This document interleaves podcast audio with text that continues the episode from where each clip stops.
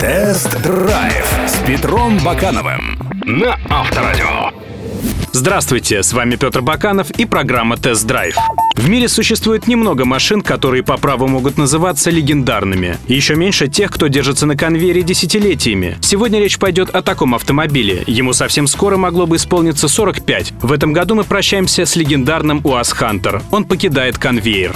Тест-драйв на Авторадио. Наш УАЗик цвета хаки из числа особой серии, выпущенной к 70-летию Победы. На его бортах красуется аэрография в виде нотного стана и надписи «Маэстро», как на истребителе Алексея Титаренко из фильма «В бой идут одни старики». Победная серия отличается наличием защиты рулевых тяг, черных штампованных 16-дюймовых дисков, а также грязевой резиной. В подарок к автомобилю также идут вещмешок, плащ-палатка, топор, котелок и набор столовых приборов. Стоимость победного УАЗа составляет 549 990 рублей. Говорить о комфорте в ульяновском вездеходе бессмысленно. Его нет в принципе, как нет стеклоподъемников, подогрева заднего стекла или тахометра. Система вентиляции, как на грузовиках полувековой давности. Под приборной доской спрятана рукоятка, открывающая заслонку на капоте. Салонная печка — это металлический короб наподобие буржуйки. Хочешь перенаправить потоки воздуха или сделать похолоднее, крути металлические заслонки. Слава богу, кресла регулируются вперед-назад и по углу наклона. Есть гидроусилитель, форточки, плафон на потолке и огромные металлические карманы в дверях, куда поместится газовый ключ или саперная лопата. А уж настоящим шиком выглядят задние сиденья, спинки которых можно разложить практически в горизонт для ночлега.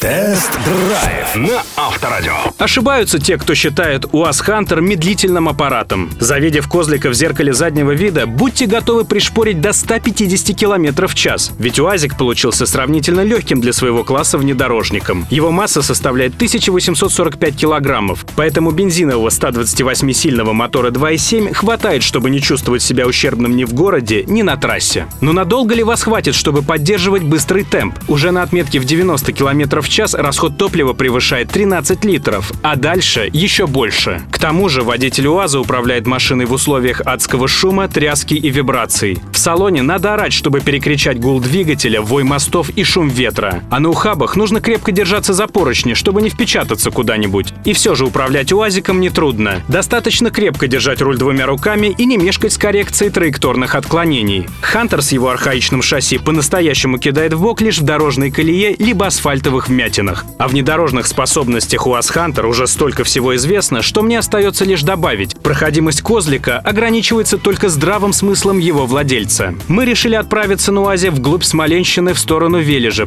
пробираясь по гатям и лесным тропам к берегам Западной Двины и реки Межа. Для Хантера не составило труда передвигаться по такому бездорожью, хотя один раз он все-таки засел в лесовозной колее. Пришлось помочь лопатой. В здешних местах мы почтили память павших в боях Великой Отечественной. В окрестных селах остались братские могилы и обелиски, которым, хочется надеяться, не зарастет народная тропа. Но, увы, деревни здесь вымирают. Покинутые дома, покосившиеся избы и улицы, утопающие в бурьяне. Статистика рисует мрачную картину. Село Сертея – 27 человек, Березьково – 16 человек, деревня Бобова-Лука – 9 человек, село Батаги – 2 человека, деревня Калтаново – 0.